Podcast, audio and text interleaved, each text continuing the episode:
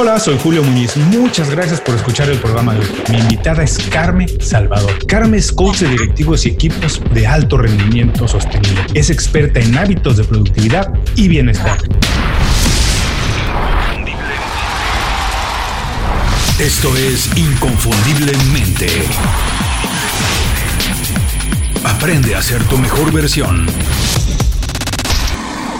Carmen, bienvenida inconfundiblemente. Muchísimas gracias por hacer tiempo para platicar con nosotros. Carmen, seguramente vamos a hablar mucho de esto, pero cuando conoces a alguien por primera vez, que no lo conoces antes, nunca lo habías visto, le dicen que eres coach para directivos de alto rendimiento y te preguntan, Carmen, ¿qué haces? ¿Cómo puedes explicarlo para que todo el mundo lo entienda, para que sepa exactamente a qué te dedicas, cómo te ganas la vida, Carmen? Bien, pues mira, el coach o lo que es, yo lo que digo cuando me preguntan qué hago, yo siempre lo explico como que ayudo a directivos, a equipos y a organizaciones a conseguir más resultados, más rendimiento, más objetivos, pero hacerlo de una manera que se pueda sostener a lo largo del tiempo. E, diciendo esto me refiero a que no pongamos, a veces cuando queremos conseguir resultados y objetivos, perdemos la salud en el camino, perdemos las relaciones o perdemos la motivación porque nos esforzamos tanto que perdemos nuestro bienestar. Entonces, alto rendimiento sostenible o consciente y sostenible se refiere a eso, ayudar a los directivos y a los equipos a que produzcan, a que consigan, a que avancen, pero teniendo en cuenta no desgastarse, hacerlo desde una serenidad, desde una calma que les ayude a mantener los resultados a lo largo del tiempo. Esto lo hago a través del coaching y a través de la formación. Ahora entiendo por qué estamos hablando y por qué fue que te descubrí, porque hay muchos temas en lo que acabas de mencionar que me interesan. Mira, por ejemplo, me interesa mucho el tema de la productividad, pero me interesa mucho relacionado con algo que tú decías. Creo que la palabra cadáver era esto de que sea sostenible. También, de alguna manera, al rendimiento sostenible. Y esto me remite a que me gustan los deportes, Carmen. No sé si tú alguna vez has trabajado en algo que tenga que ver con deportes, pero me parece que cuando hablamos de, rendimiento sostenible, hablamos también muchas veces de deportes o se relaciona. Y muchas veces creo que podemos aprender de cómo se trabaja en el deporte para incorporarlo al hábito profesional. Eso me gustaría mucho, lo vamos a hablar más adelante, pero antes dime, ¿cómo es posible que hayas acabado trabajando en esto? ¿Cómo fue que encontraste esa vocación? Porque si no me equivoco, tú eres ingeniera industrial y acabaste trabajando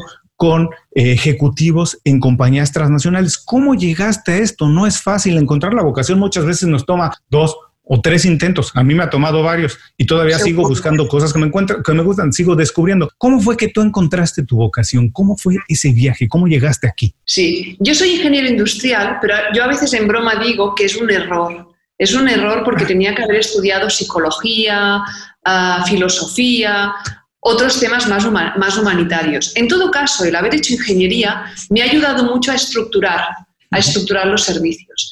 Entonces, ¿Cómo, llegué, cómo, cómo he llegado donde estoy? Pues la verdad es que mi vocación viene de una necesidad personal. Yo vengo de, de, una familia donde no había valores, no había valores éticos, no había valores religiosos, no había valores intelectuales, y eso hizo que entrara en la etapa de la adolescencia sin dirección sin saber muy bien a dónde iba. Además, mi padre había muerto cuando yo tenía nueve años, mi padre murió, entonces, bueno, eso no facilitó nada las cosas. Entonces, sin dirección, bueno, ¿qué pasó? Que cada vez cuando estaba en, cuando tenía que tomar una decisión, cogía el camino más fácil. Y si tenía que, que si necesitaba algo, pues lo robaba. Y si me cogían, mentía. Total, que poco a poco me fui enredando en problemas cada vez más gordos. Me fui mezclando con gente, gente conflictiva, incluso en temas de drogas, en temas de delincuencia, pero éramos muy jóvenes, era delincuencia como suave o como... Sí. Y llegó un momento que toqué fondo. Llegó, tenía 16 años y en ese momento estaba sola, aún me acuerdo de ese momento, me di cuenta de que si continuaba en ese camino, me perdía para siempre. Y salió de mí como, como una voz o como una, como una fuerza interior que dijo, Karma, eh, te has comportado muy mal, estás donde te mereces, has manipulado, has engañado y tus comportamientos han sido muy malos, pero tú no eres una mala persona, tú eres una buena persona. Y en ese momento decidí cambiar y decidí demostrarle al mundo, pero sobre todo demostrarme a mí misma que yo era una buena persona.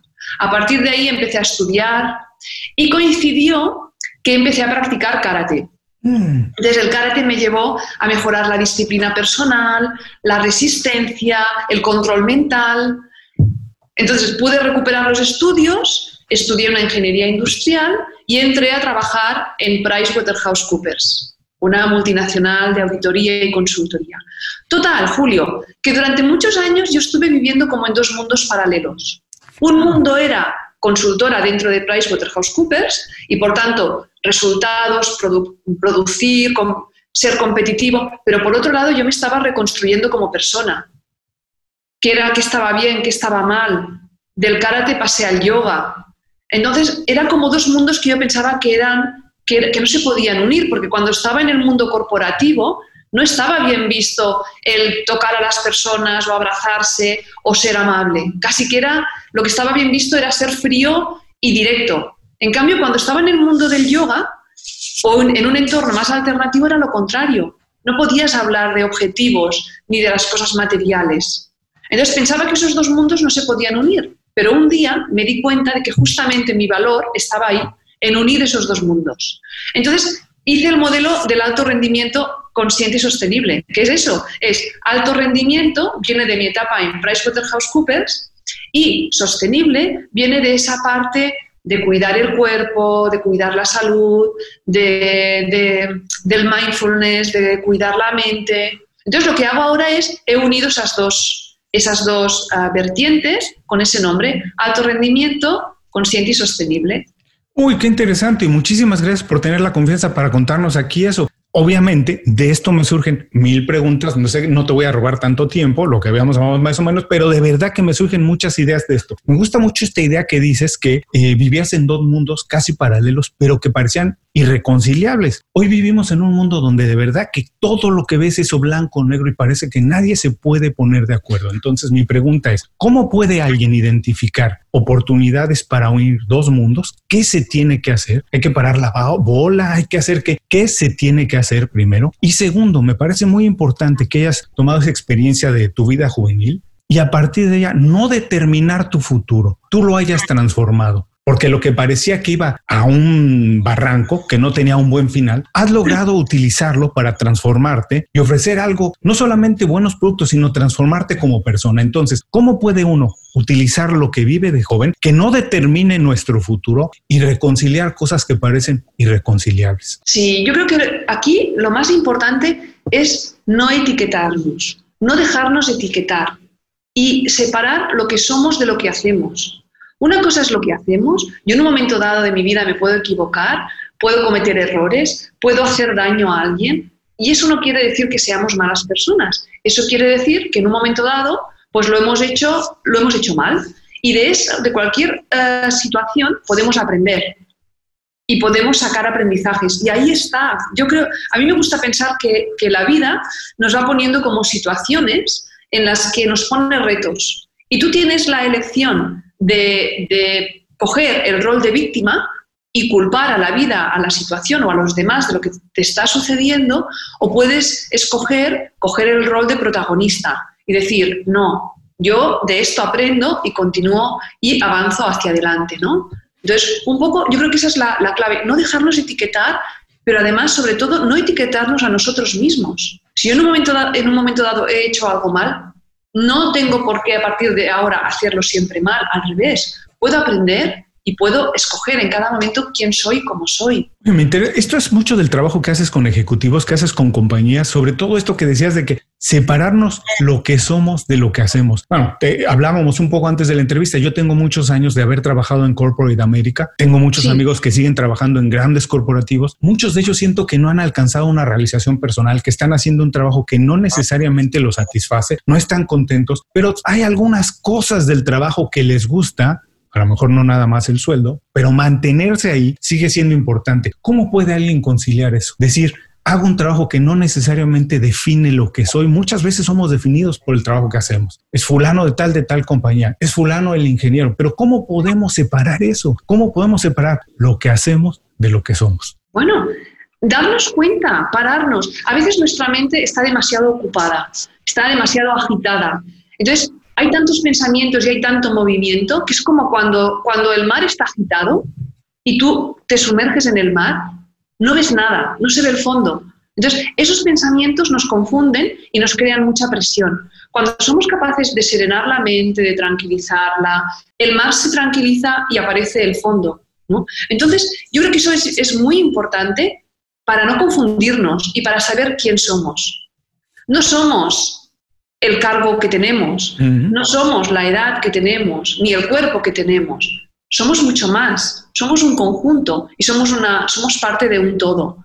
Cuando entendemos y cuando aceptamos eso, podemos apreciarnos y valorarnos más. Y podemos separar también el personaje de la esencia, ¿no? Entonces, yo diría que cualquier, cualquier persona que se encuentre en una situación que quiera cambiar, que debemos saber siempre lo que somos. Y lo que somos es mucho más que, que lo que nos, que lo que, que de alguna manera lo que nos pone un nombre o lo que nos da una identidad, ¿no? Entonces, yo creo que eso nos da que nos apreciemos y que desde ahí sale una fuerza y una determinación para afrontar cualquier cosa que se nos ponga por delante. Carmen, la mayoría de las personas que nos escuchan o están manejando hacia el trabajo, bueno, ahora no, porque muchos estamos trabajando completamente desde casa, pero muchos están en el auto escuchándonos o mientras hacen deporte. Ahora, no te voy a dejar ir así de fácil, nada más ahora que te tengo enfrente de mí. Es a estas personas que les decimos, a ver, tienes que conocerte, tienes que saber exactamente cuál es tu esencia, de qué estás hecho, quién eres tú. Vamos a darles dos o tres pequeños consejos de cómo hacerlo, porque muchas veces se los decimos, pero las personas no saben dónde empezar, no sabemos dónde empezar a saber quiénes somos. ¿Qué tendrían que hacer? Hay que sentarse y escribirlo en una hoja de papel que te gusta, que no te gusta, cuando te has sentido más alegre. ¿Qué les podemos decir? Dos o tres pequeños consejos que puedan implementar hoy o mañana mismo para empezar a descubrir cuál es su esencia, quiénes son, dónde se sienten más a gusto. Mira, a mí me gusta comparar, cuando hablo del alto rendimiento sostenible, utilizo la metáfora de un árbol. Un árbol tiene unas raíces, mm. tiene un tronco y tiene una copa. Entonces, si queremos que un árbol nos dé mucho rendimiento, ¿sí? tenemos que tener una copa muy grande. Esto, ¿vale? Un tronco sólido y unas raíces profundas. Entonces, en la persona, las raíces son el bienestar físico, mental y emocional. Las raíces es la parte del árbol que no, que no se ve, pero es la parte que, del árbol que nutre al árbol y que le da solidez para que cuando haya una tormenta el árbol no se caiga. En la persona es igual. Si tenemos, si cuidamos nuestro cuerpo, si cuidamos nuestra mente, ser positivos y sabemos gestionar nuestras emociones. Esto hace que nuestras raíces sean fuertes. Entonces, de las raíces vamos al tronco del árbol. ¿no? El tronco del árbol es lo que yo, yo llamo el autoliderazgo, que es la capacidad de liderarnos a nosotros mismos. ¿Qué es liderarte a ti mismo? Es saber qué quieres. Primero de todo es conocerte, saber quién eres tú, qué valoras, qué es importante para ti, ¿sí? ¿Dónde quieres estar en el futuro? ¿Cuál es tu visión? Y organizarte para hacer lo que sea necesario para avanzar hacia, esa, hacia ese objetivo, esa visión. Esto en cuanto, a, en cuanto a lo que es el autoliderazgo, ¿no? tu liderazgo individual. Entonces, del tronco vamos a la copa y la copa se ramifica en, en, en ramas. Las ramas simbolizan que la persona, queramos o no, estamos en relación con las demás personas ya sea la familia, ya sean, si somos eh, en la empresa, pues nuestros responsables, nuestros colegas, nuestros colaboradores. Hay un conjunto de personas con las que nos relacionamos. En la copa está el liderazgo, que es nuestra capacidad de relacionarnos con los demás. ¿no? Ya, ya sea de tú a tú, pues manejando colaboradores o con nuestros hijos o con nuestra pareja, o ya sea con equipos, ya sea la familia o un equipo profesional. ¿no? Y también en el, en el tema del liderazgo está todo lo que tiene que ver con la gestión del cambio y el conflicto. Mm. Entonces, si yo quiero ser una persona que rinda y que esté bien, es como necesito que toda mi globalidad esté bien. Todo el árbol debe estar sano. No solo si forzamos mucho el árbol para que dé frutos, ese árbol lo vamos a agotar.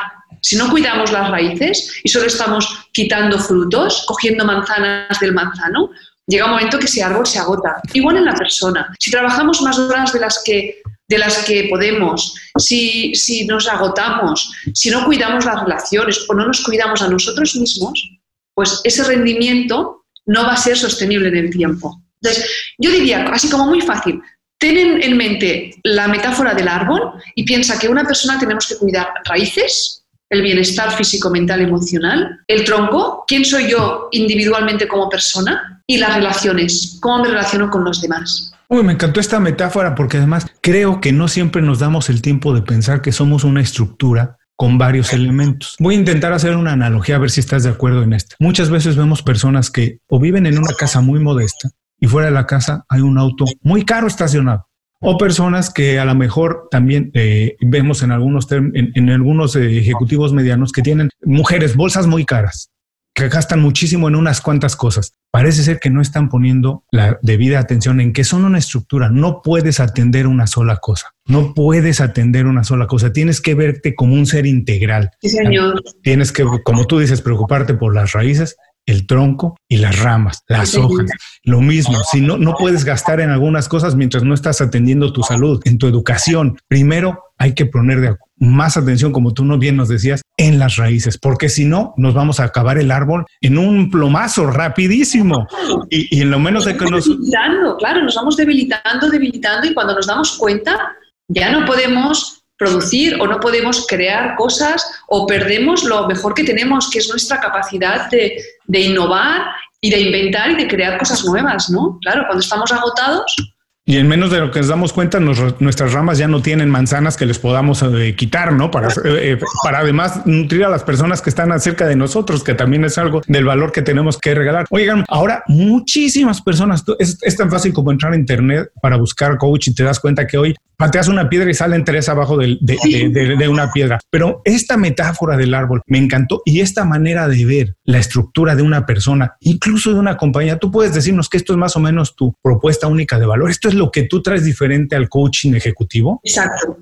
Esto es lo que yo traigo diferente, sí. Mediante el coaching y la formación de habilidades de coaching a empresas, yo un poco lo que haga lo que haga, por ejemplo, a veces empezamos una, una sesión de coaching de equipos y yo les hago un centramiento. Un centramiento es algo muy sencillo porque la gente viene estresados y, saltan de una reunión y vienen a la, al, coaching de equipos. Pero vienen aún pensando con lo anterior. Les digo, chicos, vamos a centrarnos, vamos a hacer un centramiento. Les hago que paren, nada, dos o tres minutos y que serenen y que respiren. Entonces, eso les ayuda a entonces, yo incorporo tanto cosas de, que son mentales como de mindfulness, o a veces estamos haciendo una formación, les digo, vamos a levantarnos, hacemos unos estiramientos.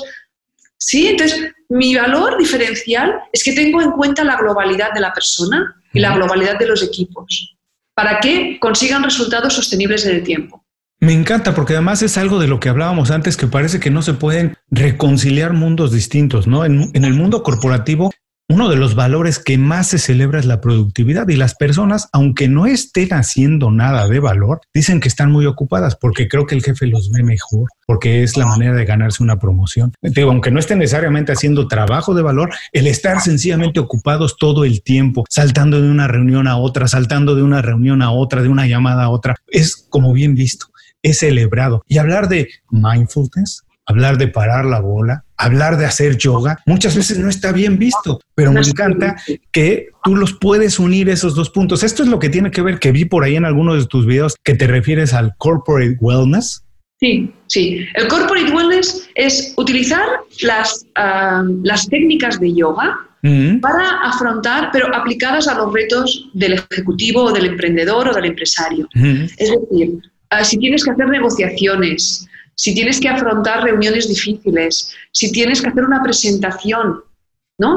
Ser capaz de estar en tu mejor momento y en tu mejor versión utilizando las técnicas de respiración, de tener tu cuerpo con una postura correcta, de saberte calmar, de saberte relajar, ¿sí? Entonces, es un poco, no es Corporate, yoga no es ir a la, empresa y hacer resolución de yoga, que hay muchas personas que hacen esto. Yo lo que hago es que utilizo el yoga, los estiramientos, respiraciones y técnicas de control mental del yoga para utilizarlas en, el día a día de los directivos. Por ejemplo, cuando, cuando tienen que coger un avión y tienen que hacer vuelos largos, mm. a veces antes de subir a un avión les enseño estiramientos o les, les enseño respiraciones para que se preparen para subir al avión. Una vez en el avión también pueden hacer técnicas para, pues si tienen que estar muchas horas, pues para estar sentirse mejor. ¿no? Entonces, es esto, es unir las ah, habilidades y las, las técnicas de yoga a los retos que tienen los directivos o los managers. Y fíjate, curiosamente, muchas de estas cosas no son excesivamente caras, son realmente tareas que uno puede casi desempeñar, aprender a partir de videos que uno busca. Bueno, por supuesto hay que buscar eh, ayuda especializada, un experto te tiene que decir, pero son cosas que podemos hacer nosotros. No es una inversión enorme, pero curiosamente no se celebran esas inversiones, se celebran otras cosas en lugar de invertir en nosotros primero. Sí, sí, sí. Y, una, bueno, esto que estás comentando es súper importante, el hecho de, darnos cuenta y de invertir en nosotros mismos y, que, y que es tan fácil como poner conciencia en cómo estamos física, mental y emocional. Entonces, cuando tú te pones conciencia, puedes ver qué necesitas. Si estás contracturado, pues tienes que ver qué parte del cuerpo está tensa y qué hago, qué movimiento o qué hago para, para cambiarlo. ¿no? Entonces, son cosas muy sencillas pero que cada uno tiene que ir como experimentando, tomando conciencia y buscando qué es lo que le ayuda a uno más, que puede ser diferente lo que me ayuda a mí que lo que te ayuda a ti. Mira, esto que me dices también me salta por aquí algo que ahora yo busco mucho. Por ejemplo, yo en mis días lo que busco es tener la mayor cantidad de horas eficientes que el trabajo que haga esté bien hecho. Y por eso me preocupa, procuro mucho conocerme a mí mismo y saber en qué momento tengo que hacer qué tipo de tarea. Porque de nada sirve si no tengo energía para ejecutarla. De nada sirve que yo tenga el conocimiento para hacer algo, que esté todo el día aprendiendo algo o que esté haciendo algo, pues si no tengo la energía después para ejecutar la tarea. Por eso procuro ser más eficiente que productivo. Pero muchas personas no se preocupan por manejar su energía, sino que quieren ser todo el tiempo productivos o quieren estar todo el tiempo haciendo algo. Cuando muchas veces también creo, hablábamos al principio del deporte, esto es algo que también me quedó de cuando yo practicaba deporte, que el descanso es vital. El descanso es importantísimo. Muchas veces la productividad y la creatividad nacen de los momentos del descanso. ¿Por qué las personas no procuran entender cómo manejar su energía? Intentan manejar nada más cómo hacer sus tareas, pero no su energía. ¿Por qué no este concepto no es tan desarrollado? ¿Y qué podemos decirles para que empiecen por lo menos a entenderlo? Es verdad. Y qué importante, como bien dices, qué importante es que darse cuenta que la calidad de las tareas marca la calidad de tus resultados y de tus acciones. Si tú vas cansado y vas agotado, es imposible que tengas buenos resultados. Y esto no solo es así ahora, sino que en el futuro lo va a ser mucho más. Porque en el futuro cada vez necesitamos adaptarnos al cambio de forma más rápida y estar mm, más abiertos a todos, a todo lo que sucede. Entonces, o cuidamos nuestro nivel de energía y somos capaces de recuperarnos y de no agotarnos, o será imposible será imposible. Nos viene una época de muchos cambios tecnológicos muy rápidos y de una exigencia muy fuerte.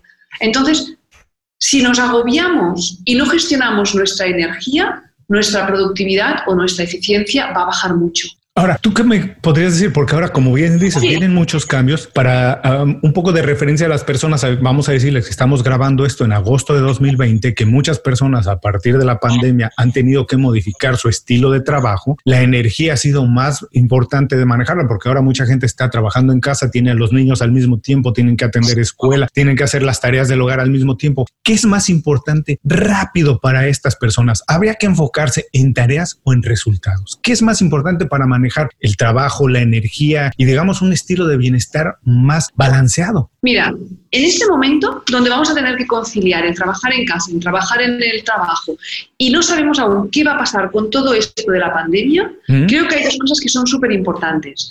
Una es tener autodisciplina, es saber qué quieres, saber por qué lo quieres y planificarte bien. Autodisciplina, porque estando en casa y trabajando, que puedes trabajar todo el día, te puedes pasar trabajar más horas de las que serían necesarias. Entonces, autodisciplina me parece clave. Luego la segunda, la segunda cosa es saber establecer acuerdos. Acuerdos con la pareja, con los hijos, dentro de lo, de lo, que, de lo que sea razonable. A un niño de tres años no le puedes, no, no, puedes acordar cosas, pero a un niño de seis o siete ya puedes empezar a establecer acuerdos. Mira, ah, pues María, cuando mamá está trabajando, tienes que respetar y no interrumpir. A partir de una edad ya se puede empezar a establecer acuerdos con los niños y acuerdos con los colegas del trabajo. Me puedes llamar a estas horas, pero para eso tenemos que tener la autodisciplina de organizarnos primero nosotros mismos. Una vez yo estoy organizado, sé cuándo quiero trabajar, cuándo mi energía está más alta para hacer las tareas que requieren más, más, más que esté más activo y cuándo no, puedo empezar a establecer acuerdos con los demás para, para informarles de mis expectativas y mis necesidades y también preguntarles, oye, a la pareja, por ejemplo, si estamos conviviendo en la casa y estamos trabajando los dos a la vez, ¿qué necesitas de mí? ¿Qué expectativa tienes de mí y cómo te puedo ayudar más? Y al revés, yo necesito de ti y lo que espero de ti es esto. Entonces, para mí,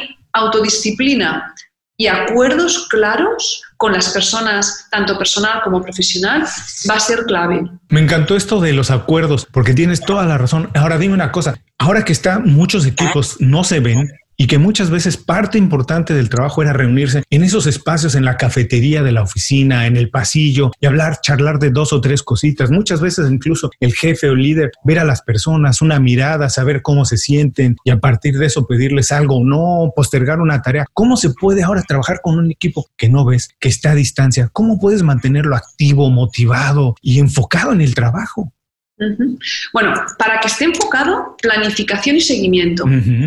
Si sabemos lo que tenemos que hacer y hacemos un seguimiento, eso nos va a ayudar a que la persona se mantenga eh, concentrada en el camino de lo, y se enfoque a lo que tiene que hacer.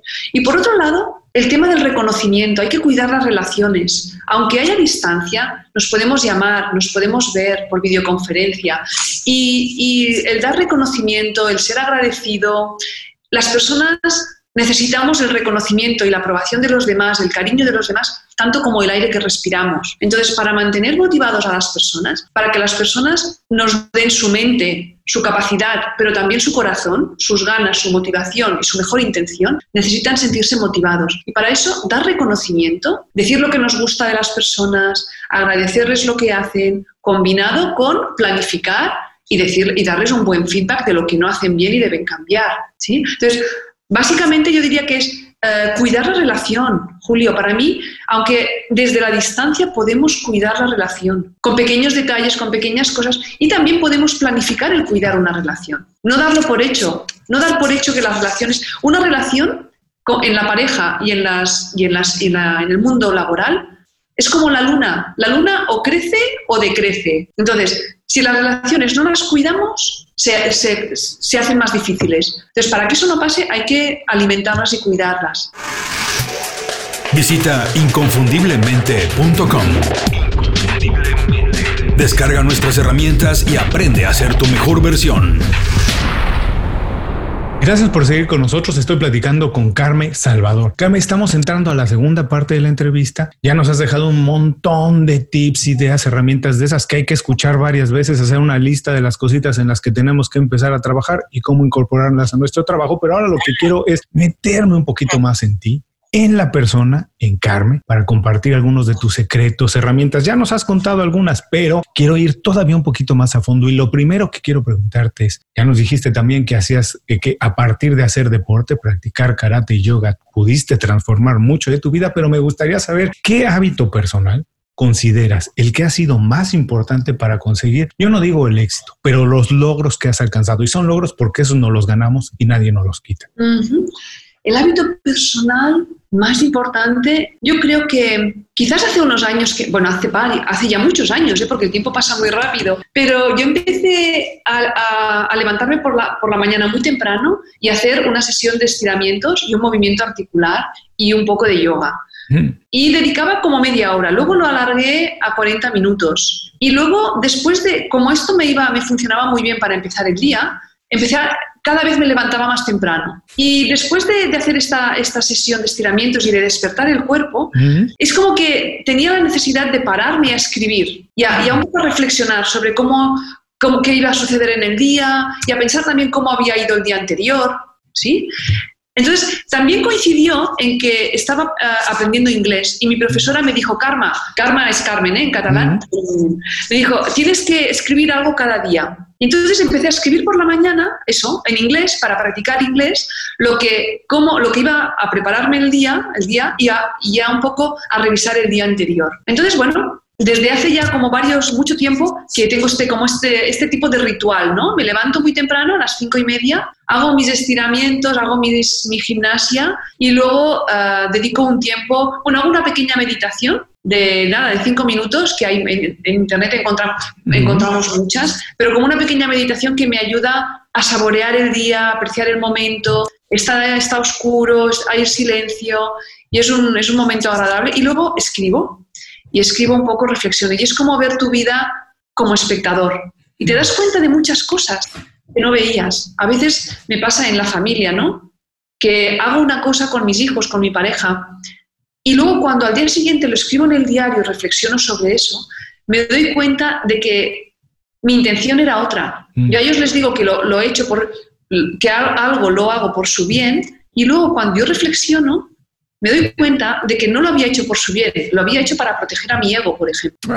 Mi sensación de quién soy yo como madre, por ejemplo, ¿no? Entonces, eso pasa mucho. Entonces, ya hace tiempo que lo hago y yo creo que es el hábito más importante que podemos incorporar. Levantarnos temprano, cuidarnos y hacer lo que, lo que necesitemos. En mi caso es despertar el cuerpo, una pequeña meditación y escribir para preparar el día y para un poco aprender de lo que pasó el día anterior. Oye, qué bonito esto que nos dices, que muchas veces hay que tomar distancia de las cosas para entenderlas mejor, ¿no? Porque muchas veces estamos tan cerca de ellas. Incluso yo siempre cuento esta metáfora, analogía de cuando tienes algo en la cara, muchas veces, si te, algo que te duele, algo, si te acercas mucho al espejo, no lo puedes ver. Tienes que tomar un poco de distancia para entonces sí verlo. Entonces me encantó esto de que lo que te pasa un día, en la mañana siguiente, ya que tomaste un poco de distancia de ellos, adquiere otra dimensión, ¿no? Y muchas veces es mucho más transformador. Y lo otro que me encantó de lo que nos cuentas es que es un pequeño hábito que no tiene la verdad más que la disciplina de hacerlo, que todo el mundo puede hacerlo, pero es como un pequeño hábito puede transformar muchas otras cosas y es como un efecto dominó, ¿no? Es tan sencillo como despertarte un poco más temprano y a partir de eso puedes ir transformando muchas cosas. Bueno, ya nos dijiste esto, pero por favor dime, no se lo voy a contar a nadie, dime nada más, ¿qué hábito no tienes y te gustaría tener y por qué? Esta pregunta es muy buena. ¿Qué hábito no tengo y me gustaría tener y por qué? Pues mira, me gustaría tener el hábito de relajarme más. Mm.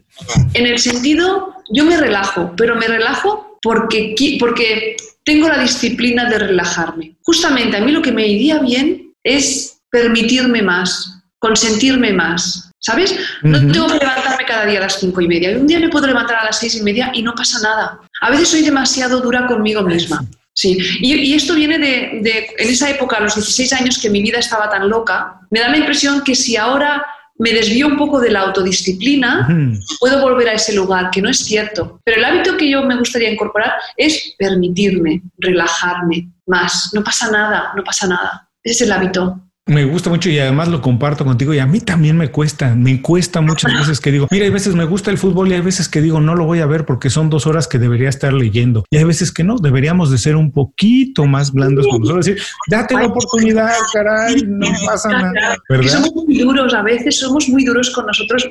Es, es, la teoría del péndulo, ¿no? A veces te vas de un lado al otro. Claro que hay que tener disciplina y claro que hay que hacer las cosas que hay que hacer, pero también hay que soltarse un poco, respirar, vivir la vida, ¿no? Que solamente se vive una vez, por supuesto. Hombre, ya, también un poco de esto, pero dinos rápidamente, ¿cuál es el secreto? Porque hoy no se puede hacer nada si no tienes una buena red de contactos. Es imposible conseguir buenos trabajos, conseguir buenas consultorías. ¿Cómo se hace para tener una buena red de contactos? Una red saludable, con gente profesional con la que puedas colaborar, te contrate o tú los contrates. ¿Cómo se hace eso? Creo que ser auténtico. Bueno, yo creo que es eh, ser auténtico y luego es, mimar las relaciones. Menos, tener menos relaciones, pero de más calidad. Escoger bien con quién quieres estar. No tenemos que estar con todo el mundo. No tenemos que ser amigos de todo el mundo. Y hay personas que nos dan energía y nos inspiran y nos, y nos, nos hacen crecer. Y hay personas que nos quitan la energía. Entonces hay que escoger, ¿no? Yo creo que es bueno escoger. Sí, y, no sé, yo creo que quizás no tenemos que, que agobiarnos con la tendencia de que hay que cuidar tanto el networking. Claro que hay que cuidarlo, pero yo apuesto por la calidad por tener relaciones que te nutran, que te llenen, que generar confianza y, un poco ser selectivo. Ser selectivo en todo, en las relaciones, en los libros que, leemos, en la música que escuchamos. Eh, me gusta y me recuerda mucho esto. A mí me preguntan mucho, ¿qué tipo de música oyes? Y yo digo, a mí me gusta de todo, pero una fracción muy pequeña de todo. No, ah. una fracción muy pequeña de todo. Ahora, por favor, ya casi te dejo ir, pero por favor, antes de irte, recomiéndanos un libro, una película, un blog, un podcast, lo que tú nos quieras recomendar, que las personas puedan utilizar ya sea como fuente de inspiración o como fuente de información. Mira, te voy a recomendar dos. dos. Una es el libro que para mí me cambió la vida en esos 16 años cuando empecé a hacer este cambio tan, tan drástico, que fue Los siete hábitos del alto rendimiento, de la gente altamente efectiva. ¿Sí? Este libro para mí me parece espectacular, incluso ahora lo encuentras y yo lo he leído, lo he releído y lo he resumido y de hecho ahora estoy escribiendo el libro, estoy escribiendo un libro que son los nueve hábitos del alto rendimiento consciente y sostenible. son Nueve hábitos son los tres hábitos de bienestar de las raíces del árbol, los tres hábitos del autoliderazgo del tronco del árbol y tres hábitos de la copa. Esto por un lado, este libro, Los siete hábitos, es un libro de cabecera. Y luego una película, para mí la una película que me, gustó mucho por la transformación del personaje que se ve es American Beauty. Mm. ¿Has visto American Beauty? Sí, sí, sí. Sí, vale. Es una película ya muy vieja, ¿eh? Pero ese cambio que hace el personaje de ser una persona condicionada, que no se escucha, que no sabe quién es, a revelarse y decir aquí estoy yo y a partir de ahora que se entere el mundo, eh, me, gustó mucho y aún es una película que la tengo muy presente. Kevin Spacey en un gran momento, tremendo actor. Bueno, les recuerdo a todas las personas que están haciendo ejercicio, que están manejando, no se preocupen, los tenemos muy cubiertos. Regresen más tarde a las notas de este programa y estarán las ligas directas a las recomendaciones de Carmen. Y Carmen, te voy a comprometer cuando tengas más del libro, regresa a platicarnos del de tu libro, de los nueve hábitos. Nos tienes que decir, queremos seguir paso a paso cómo vas. Por favor, por último, antes de irte, ahora con esto sí ya vamos a terminar. Danos un buen consejo para que las personas se queden con él el resto del día y dinos también cómo podemos saber más de tu trabajo, cómo podemos saber en qué estás, qué estás haciendo o incluso ponernos en contacto contigo. Un consejo. No es un consejo, es el consejo. El consejo. No para ahora, para siempre. El consejo es quiérete más. Mm. Quiérete más y apréciate más y cuídate más. La autoestima, saber lo que valemos y querernos y apreciarnos y valorarnos, en vez de criticarnos y juzgarnos. Este sería el, para mí el, gran consejo, querernos más. Y la segunda cosa que era, Julio. Dinos cómo sabemos más de ti, ah, claro, saber qué estás haciendo, tu trabajo, dónde te descubrimos, dónde te seguimos. Claro, pues mira, uh, karmasalvador.com que es Carme, carmesalvador.com, y luego Carme Salvador um, Coach en Instagram, y yo creo que a partir de la web, ahí podéis tener, tenéis mi teléfono, cualquier duda, cualquier cosa que necesitéis. Yo creo que hoy y siempre tenemos que ayudarnos los unos a los otros, apoyarnos. Así que cualquier persona que necesite cualquier cosa, información, recursos, pues yo encantada de, servir y de ayudar. Y estoy seguro que lo harás porque lo has hecho con nosotros en este programa de una manera desinteresada y bondadosa. Has venido a llenarnos de consejos. Carmen, muchísimas gracias por dedicarnos tiempo, compartir con nosotros tus consejos, toda tu historia, tus experiencias. Te mando un abrazo muy grande hasta Barcelona. Espero que la próxima vez sea ahí tomándonos una cerveza o un buen vino. Claro. O en Miami, si quieres, y vamos a la playa, nos metemos un ratito al mar y seguimos hablando del bienestar corporativo, del mindfulness, de todo. Gracias. Gracias a ti, Julio, por tu entusiasmo y lo fácil que lo haces. Ha sido muy interesante. Y a todos los que nos escuchan, con esto terminamos la entrevista con Carmen Salvador. Les recuerdo que todos los consejos, así como los datos para ponerse en contacto con ella, los pueden encontrar en las notas de este programa. Antes de cerrar el programa, quiero pedirte dos favores. Primero, si algo te pareció interesante o motivador y conoces a alguien que se pueda beneficiar con esa información, comparte el programa con ellos. Eso nos ayuda a todos. A ti por fortalecer tu red de contactos, a ellos por recibir información útil y a mí porque más personas conocen inconfundiblemente. Segundo, suscribiéndote a nuestro boletín para recibir de manera gratuita información, recursos, consejos e inspiración para impulsar tu desarrollo profesional o crecer tu negocio. Recuerda que lo que importa no es tener un trabajo o un negocio que te dé para vivir, sino un estilo de vida donde crezca lo mejor de ti.